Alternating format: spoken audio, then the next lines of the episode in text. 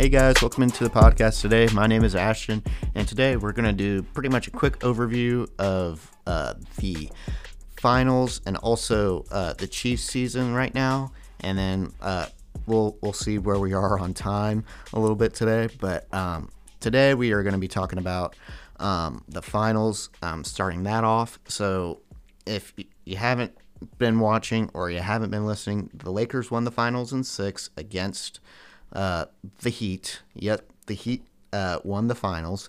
So, um, quick overview of the playoffs, really quick. The Lakers and Clipper, the the Clippers and the Bucks both got eliminated in the second round. So, the Heat and the Celtics played in the Eastern Conference Finals, and the Nuggets and the Lakers played in the Western Conference Finals.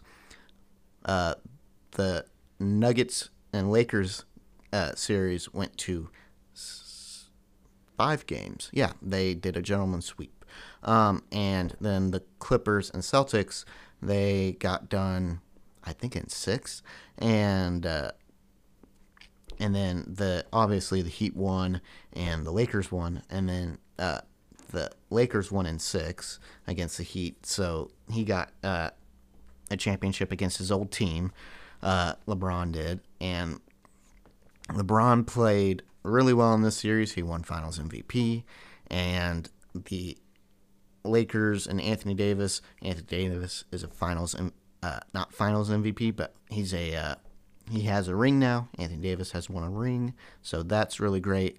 Um, I'm happy for the Lakers. Um, they, I know that they're happy about this, and this is the way that they're honoring uh, Kobe Bryant and Gianna. Uh, they both passed away in a helicopter crash along with nine other people. Um, that was heartbreaking and sad, and so that was really great to honor and remember them, honor and remember them in that way. So it was it was pretty cool to watch, um, watch all of that, and just I know LeBron wants his respect. I know the Lakers organization wants their respect, and uh, so that's it's a pretty cool thing. So the Lakers did pretty well. They they did a gentleman's sweep in the first three rounds um, with everybody, with Portland, with the Rockets, and the Nuggets, and then uh, they beat the Heat in six. So um, the Heat excelled expectations. They did really well for the season. Um, and they weren't supposed to be in the finals. Obviously, the Bucks were supposed to be, but um, schematically, um, the Heat just did everything better than the the Bucks, and they um, their biggest the Bucks' biggest weakness, I believe, right now is they don't adjust to anything, and so that's kind of what needs to happen going forward. Um, with the Clippers, they need leadership. They need uh, leadership um, in in players uh, as a from a player's perspective. They need leadership on that end. Uh, the Clippers didn't really make a whole lot of shots. They were pretty terrible offensively, and uh, and that carried over onto the defensive side as well. And so things didn't go right there. Um, so the Lakers played a complete game from front from the beginning of the playoffs to the end of the playoffs. Um, they won it with their offense and their defense, so that really helped them out. And uh, so that's going for forward. Um, they're probably the favorites to win from here on out. Um, I know the next season the Warriors are coming back, uh, the Nets are coming back, and that's going to be um, something to look forward to um, in the upcoming s- season. Uh, we don't know when that is yet. Um, at this point, it could be the end, the back end of December, so like around Christmas time, or it could be January or mid January to the end of January. We don't know. It's that it's that timetable, but um, it's pretty much in that time range. So uh, keep looking on tabs on that. Um, I know that they're going to be doing the draft here soon, and uh, seeing who goes where in the draft is kind of as I'm what I'm thinking the Warriors are going to do with that number two overall pick because the Warriors are supposed to come back pretty strong next year. I think they go with James Wiseman. I think that's the smart move, if he's available at two, um, that that could be a potent uh, front court. Yeah, that's that's where I was wanting to use potent front court, and that's what they were missing um, last year in size. Um, also, they didn't have Steph Curry for 60 plus games as well, so that was kind of um, needed. Um, but yeah, the the lake, the NBA as a whole, uh, it's gonna be it's gonna be pretty well unknown who's gonna win next year. The Lakers have to be the favorites as of right now, and going through the season, uh, you'll you'll see that as we go along. So, um, who also have been the favorites as of recently have been the Chiefs. The Chiefs have been pretty good through the first five weeks of the season. Um, they've they've had pretty good opponents. Um, they played the Patriots. They played um, the first game. They played the Texans, and that was uh, a game to watch. And uh, it was a good home opener. And then the second game they played the Chargers. That was an entertaining game to watch for sure. They put up a uh, pretty tough matchup up against them. And then I know uh, the Patriots put up a pretty good number up against them. And this last game, the Raiders had put up a pretty good game. And the Chiefs' schedule as of right now is, is 4 and 1. And they had won all of their games up to this point, and uh, they had played the Ravens, and they had smacked the Ravens in game their third game, and then they played the Patriots, and then they played the Raiders, and the Raiders had a complete game plan. Um, they had executed both on offense and defense. Um, they were getting to Patrick Mahomes, um, moving him off of his spots, forcing him to go out and make a play, and that's kind of how the uh, the Chiefs' offense looked all day long. They it looked like, oh, Patrick Mahomes is going to bail us out, um, at any given moment. It's all right, and uh, like he's going to bail us out. We're we're going to be okay. And the defense played that way too. Well, I have Henry Ruggs on my team, he went for 115 yards in just two catches and has a touchdown. And uh, that was ridiculous because I didn't have him starting or playing on my fantasy team, and uh, I should have. And I, I told everybody this. I believe I had said this on my podcast. Henry Ruggs is going to be used like Tyreek Hill, and he sure enough was. and uh, that's how the Chiefs are. That's how uh, I believe the the Raiders are going to play the Chiefs from here on out. Um, if you look at the AFC West draft as a whole, they everybody got better on the offense. Nobody um, fell off on the offense. Everybody's trying to match the Chiefs offensively, and that's kind of the big key and takeaway um, against uh, in the first five games. Um, I know that there are two really tough games, three tough games uh, if you include the Raiders because they lost that game, obviously. But um, the Patriots game, obviously, Bill Belichick's going to give you some problems defensively um, to work with. And what the Raiders did, they tried to match that defensively, and uh, the Chargers' first game, they played pretty sound um, up to the fourth quarter. They should have gone for it. Uh, the Chargers should have uh, gone for it in that situation. Um, that's how you're going to beat the Chiefs. Is if you're aggressive offensively and defensively, and you know when to be aggressive. Um, that's kind of the big key takeaway. Um, as long as you know the situation that's at hand, if you have a fourth and one or fourth and inches on the Chiefs defense, I know that it has been bad in years past. Um, if you just need inches on that defense, go for it. and win the game. go for it and beat the Chiefs. That's you. you you're not going to beat the Chiefs putting up field goals. You have to put up 30 plus in order to beat them. So that's how I view it. As long as you're coming away with at least points on possessions, um, it, it at times it can be three points, but preference it would be six and plus six points um, because the Chiefs are going to come back on offense and put up uh, three touchdowns in three minutes. So you, you, it's it's that type of offense where you got to put up a lot of points pretty. You got to match what they can do offensively at times.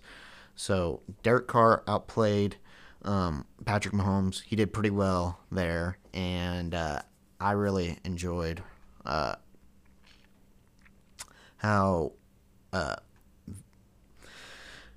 in the NFL as a whole, um, it looks like everybody's trying to compete with the Chiefs, and how the Raiders managed to do that. That their offensive line and defensive line really controlled that game. Well, the Chiefs struggle right now. They have their big offensive lineman down for the year. Um, so their offensive line um, group is going to get shuffled a lot, pretty much here in the next few weeks, seeing what works, um, basically putting guys in the best position to succeed, and so on and so forth. And so, what they're going to be doing is shuffling a lot of shuffling a lot of guys in at that guard position, um, seeing what works, what doesn't, and and learning from mistakes, I guess. And so, um, so Patrick Mahomes here in these next few weeks might get uh, pressured a lot. He might be hit a lot. I know next week he's facing the Bills. Bills usually are pretty sound defensively. Um, I know right now they're having down year at for defense as of right now, but um, that could all change next week with that offensive line that we have. They could probably have five or six sacks next week. I don't know. I hope not, but we'll see. But um, the Chiefs look like um, in that Raiders game and the Patriots game. Oh, Patrick Mah- Patrick Mahomes is going to bail us out. He's going to bail us out. And that didn't happen, and and they also ran out of time. The Chiefs tried to make a comeback. They finally put their hats on them, and uh, their helmets on and was like, okay, we'll go play football for the last three to five minutes of the game. And that wasn't good enough. You had to play a full 48 minutes against the Raiders, or at least a full 60 minutes against the Raiders.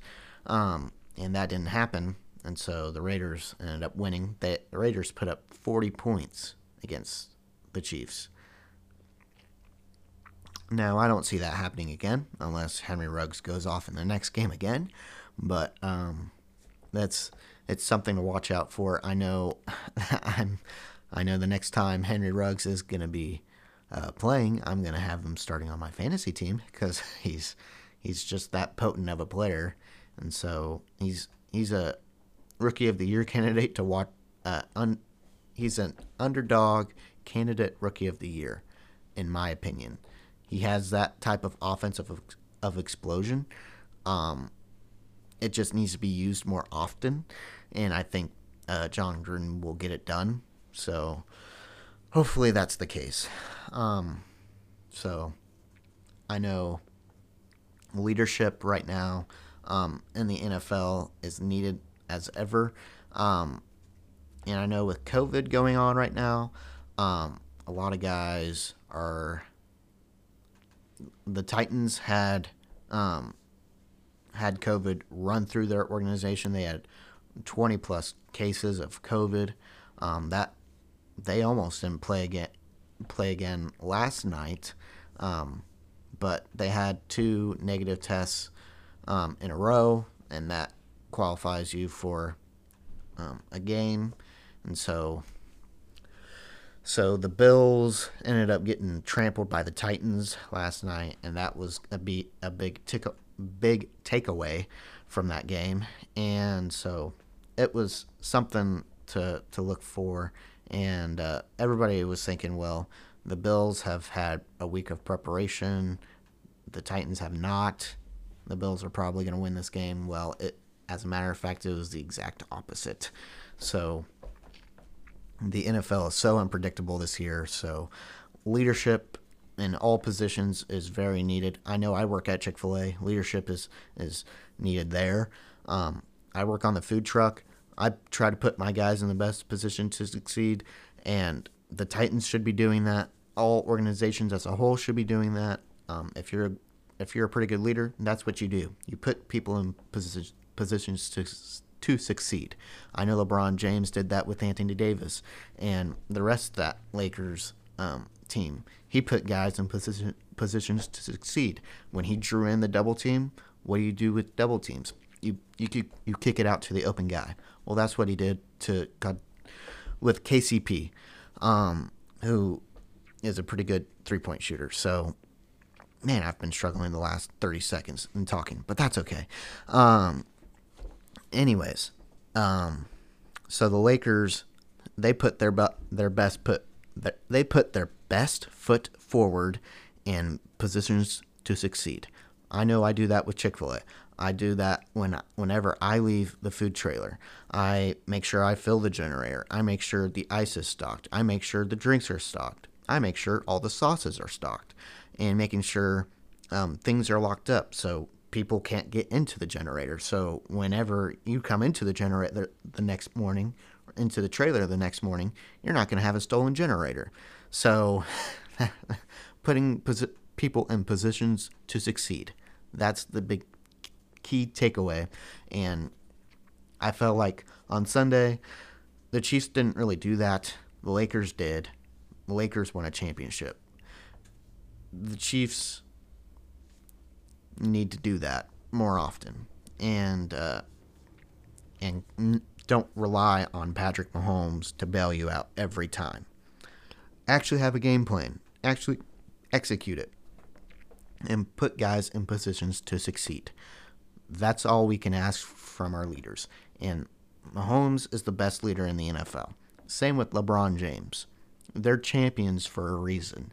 And so hopefully uh, I know I know Patrick Mahomes is going to get that.